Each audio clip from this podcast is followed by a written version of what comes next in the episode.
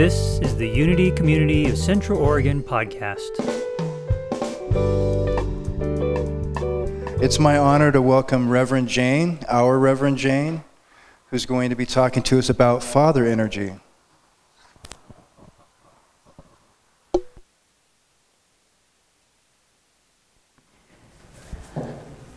Oh, it's just so wonderful to be here with you this morning. Thank you for coming on a day like this. I want to share a quote with you about fathers. Dads are most ordinary men, turned by love into heroes, adventurers, storytellers, and singers of song. So I honor all of you fathers out there and all of our fathers who are in the great beyond, who helped us have a window into the father energy, the source of all. So today I want to talk about the father archetype because some of us didn't have great fathers. Some some didn't even know our fathers. But the Father at least gave us a seed of life. And for that, we can be grateful because we have this precious life. Whatever your, your story is with your Father, the healing journey you may be on, I want to invite us to use that as just the doorway into the love and the life that is the Father.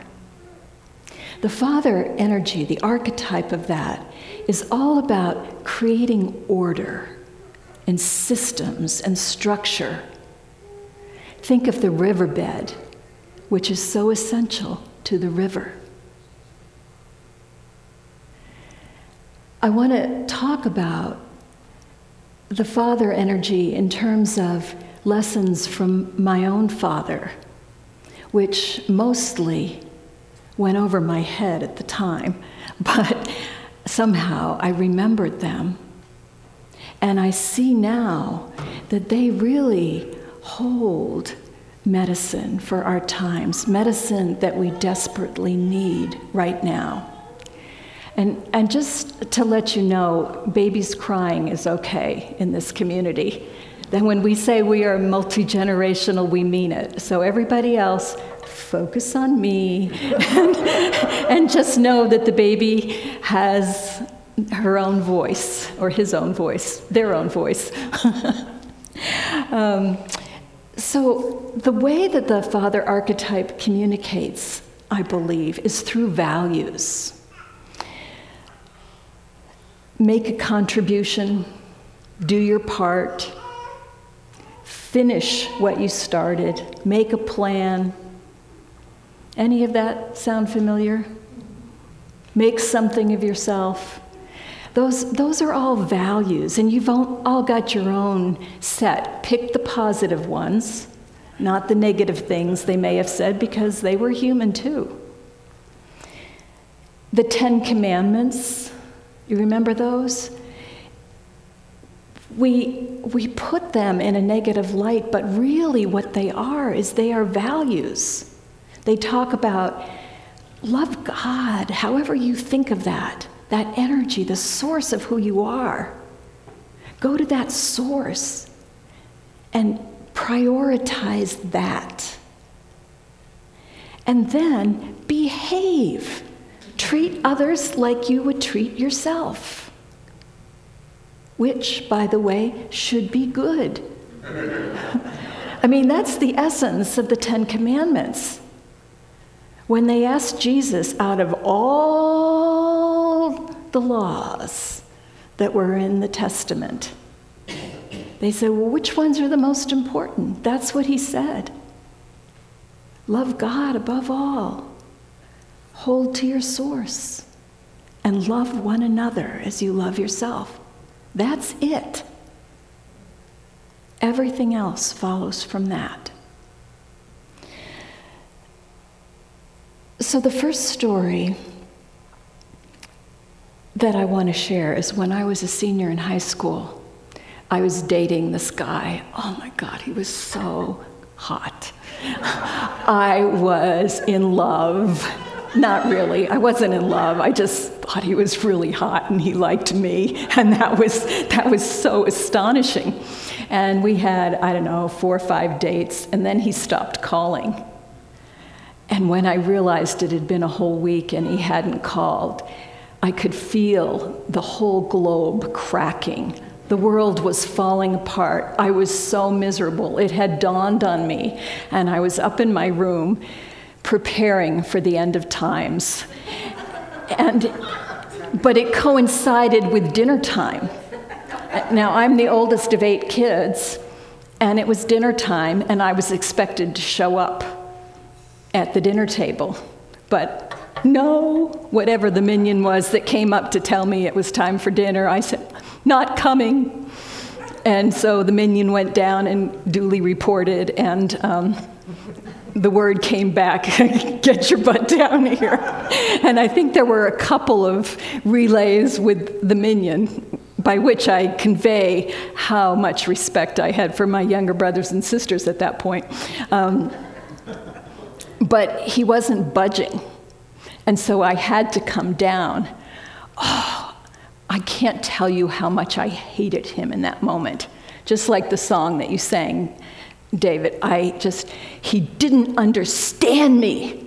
The fact that I hadn't told him any of this, it, it took me until my 40s before I noticed that, oh, yeah, I had never shared any of that with him. He was just supposed to know that.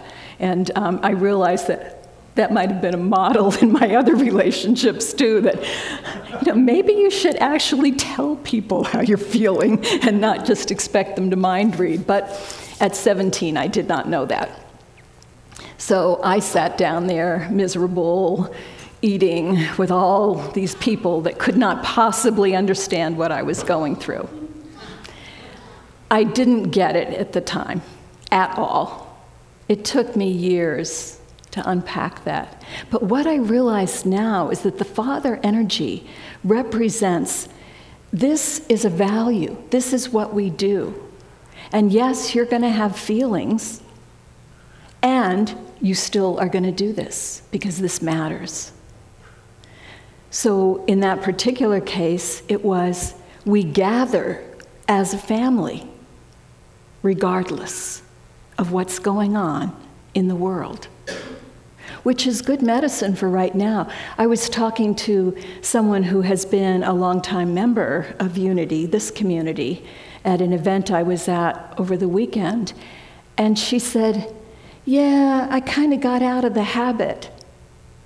And you know, I, I keep telling myself, oh, I should come back, but it seems like too much work. I don't know. Do any of you that are sitting online? I mean, I love that we can have the online option because some people live in California. Our newest member, for example, um, people can watch from wherever they're vacationing or they're sick and they don't want to expose others and they can watch. It's so great. And gathering is important. At the Unity Convention last week, um, one of the things the CEO of Unity Worldwide Ministries said was let's go back to our roots. What did we do? We healed, we gathered, we educated. That's our root. So when you make the choice to actually come in this room on a Sunday, even though there are a multitude of other things you could be doing, or there might be feelings that you have, you know, it's great to come gather when you're feeling all happy, happy, happy. But when you're not feeling so great, we still gather. And then we get to feel the support of one another.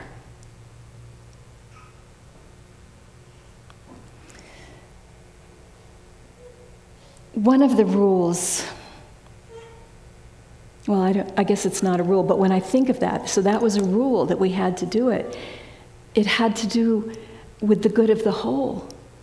It wasn't just about me and what I was feeling, because it's important to the whole that we be together. And I think that is medicine that we have lost. We're thinking about what is it that I want. And we don't think about what's the good of the whole. Take the whole thing with guns right now and the violence that's happening. People are adamant that, no, I get to hold on to my guns. And nobody's actually saying nobody can have a gun. They're saying nobody needs an attack assault rifle.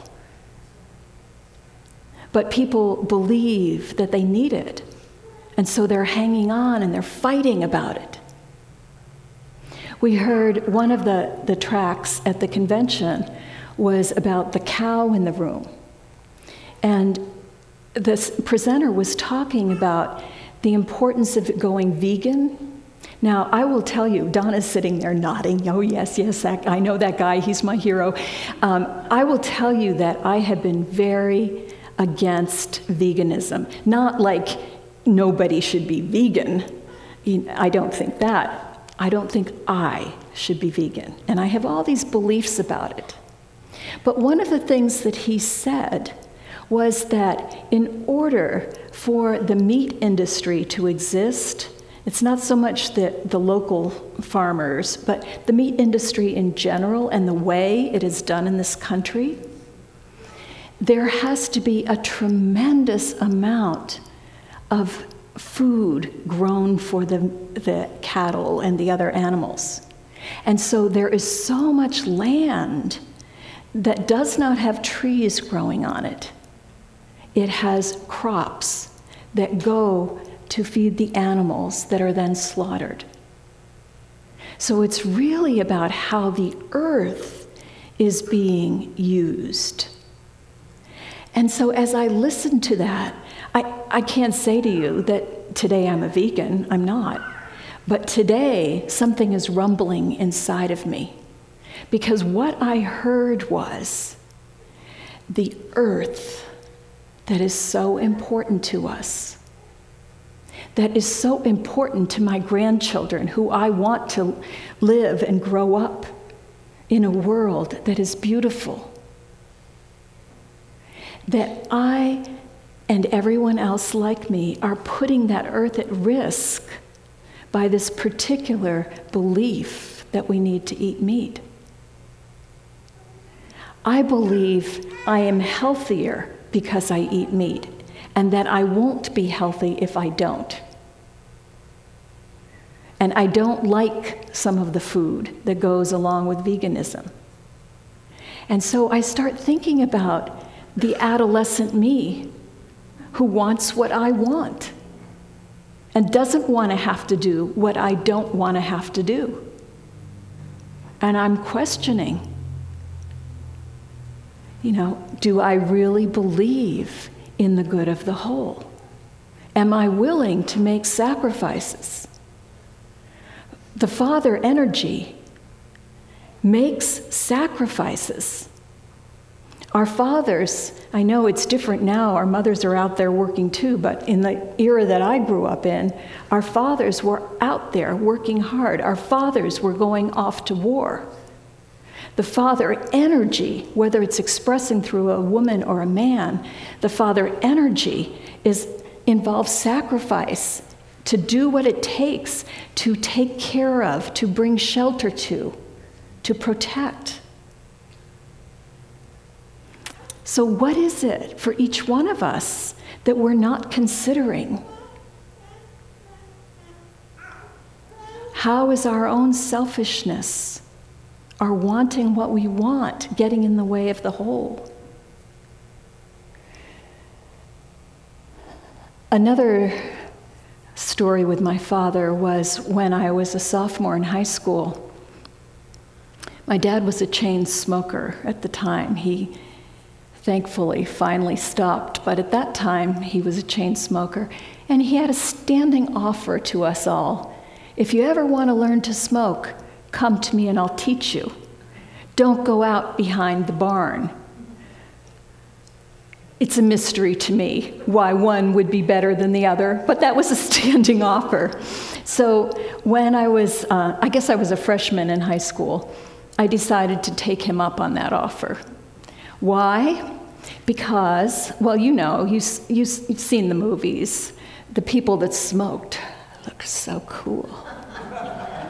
and someday, somebody might offer me a cigarette, and I wanted to look cool.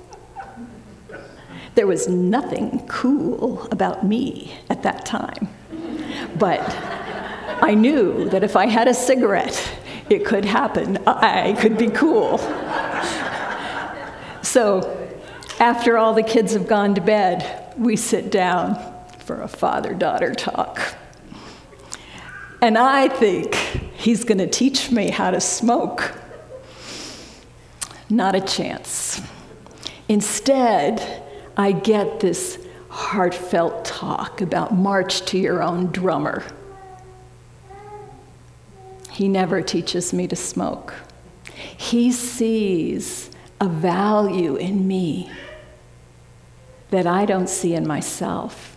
And when I tell him why I want to smoke, because I was, you know, young and naive enough to just lay it out there and tell him, I want to look cool. And he was wise enough to value me He was basically saying, To thine own self be true. Don't sell yourself short. You have value. I didn't know that.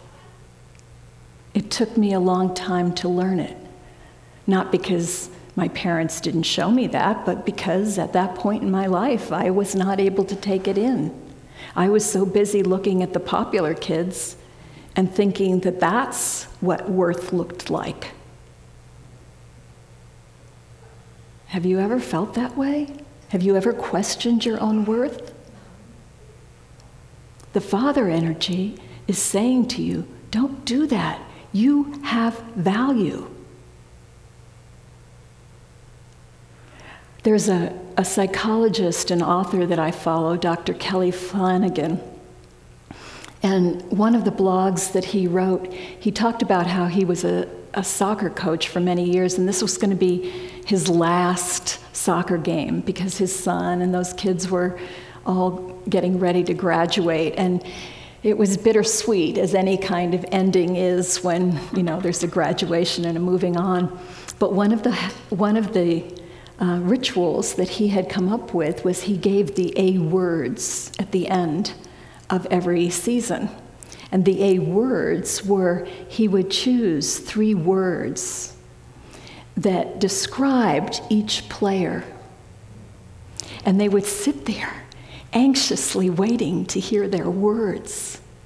And he thought that maybe as they got older, they wouldn't really want that, but they still wanted it.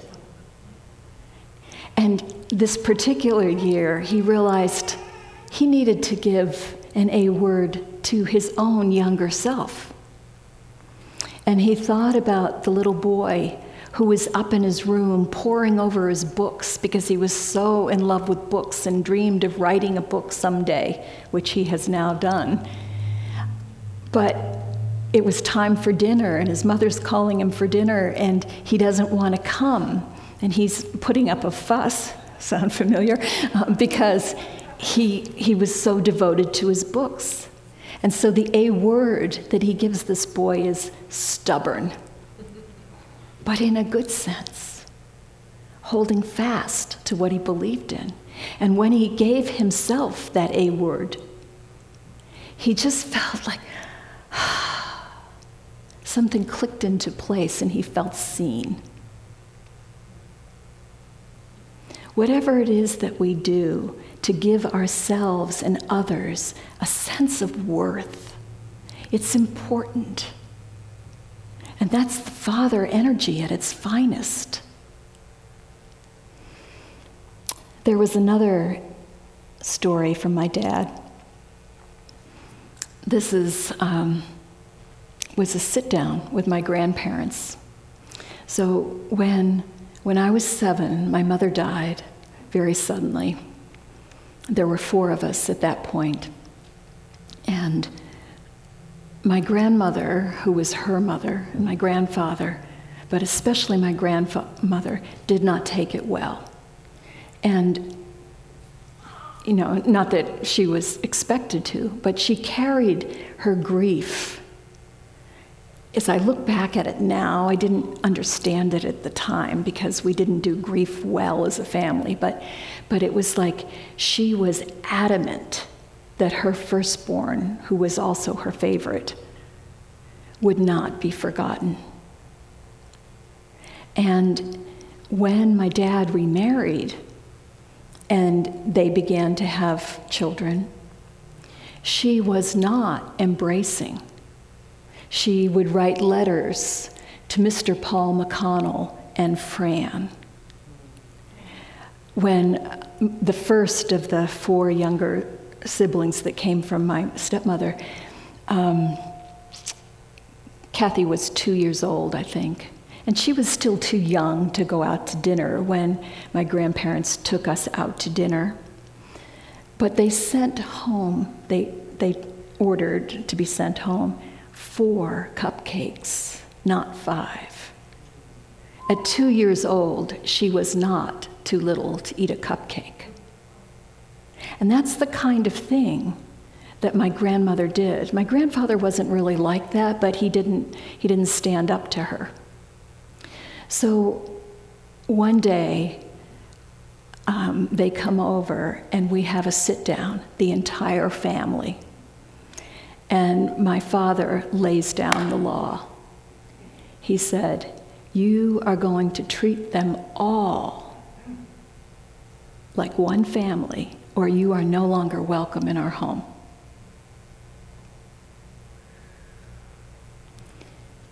That was a really important line in the sand that he drew. What I learned from that is it's not okay for anyone to be outside the circle, regardless of what your feelings are your feelings about them or your feelings in general. Everyone belongs in the circle. And this is medicine our world desperately needs now. This month, we are celebrating Pride Month. And we are celebrating today, Juneteenth. And these are celebrating marginalized groups that we have no business marginalizing. As a society, we have done great wrong to people. And we all need to be part of the solution because even though we personally may not have done that, we are part of the collective consciousness. And we in unity believe that all are one. And so that whatever is out there being manifested, we can find it in our consciousness and heal it in our consciousness. And we can also take action. I learned something that shocked me this um, week at the convention, and that was that unity used to not be at all tolerant of people who were gay and lesbian. Somebody was telling me one of the ministers in our region got a big award this week at the convention, and she was telling her story of how when she was ordained in 76, she's gay, and they, they had made a point the week before it was time for graduation and ordination of saying that anybody who was gay was not going to be ordained and would probably never find a placement. And so she and the other folks in her class that were gay were looking at each other with, well, we're not telling. And so they got ordained. But they always had to keep it under wraps. In 1994, another minister was telling me that there were four gay men in her class, and at that time, each class was supposed to come up with some class project that made a difference in the world, the world of unity. And so they decide that they're going to bring it to the attention of those who rule, unity, that this discrimination is inconsistent with the idea of oneness. And so they write up a position paper, they, they put it in there, and then they're kind of shaking in their boots like, what's going to happen? Are they going to all get kicked out just a week before graduation and ordination?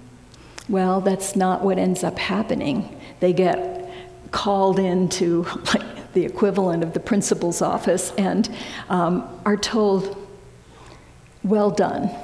And they're given like one of the points that they were shooting for. And then they get called into the next level of admin. And the end result is that gay people who are married, their partners, are allowed to be in the group of partners, um, which they weren't before. And I think, I can't remember now exactly which pieces, they, two out of three they got through. It was a big deal. And the very next year, Unity puts out a statement on diversity and inclusion. And, and it has continued today. If you go back in that corner where there are a whole bunch of free booklets there that you can help yourself to, there is one that's called Worthy. And this booklet is filled with stories from unity leaders who are gay, lesbian, trans, and public enough to write their stories and be in a book published by Unity that is widespread for distribution. It's something that they evolved. So even though there are times when we're part of the culture, we're part of the culture. I didn't have terribly um, racially violent parents, but they grew up seeing black people as different from them. And I, have, I never even heard about homosexuality. I, did, I didn't know that was a thing when I was growing up. And so, as I've grown up, my consciousness has changed. We can change. But our starting value has to be we're all in this together. Juneteenth, which is today, is a celebration of the day that finally word got all the way to the last corners of the United States, which at that time was Texas, and word was communicated that slaves were no longer a thing. Nobody was allowed to have a slave. This was a year and a half after the Emancipation Proclamation had made that law. But either word had not made it to Texas or they ignored it. Juneteenth is when all the people finally got the word. And yet, it wasn't the end. It was the end of slavery per se, but not the end of discrimination.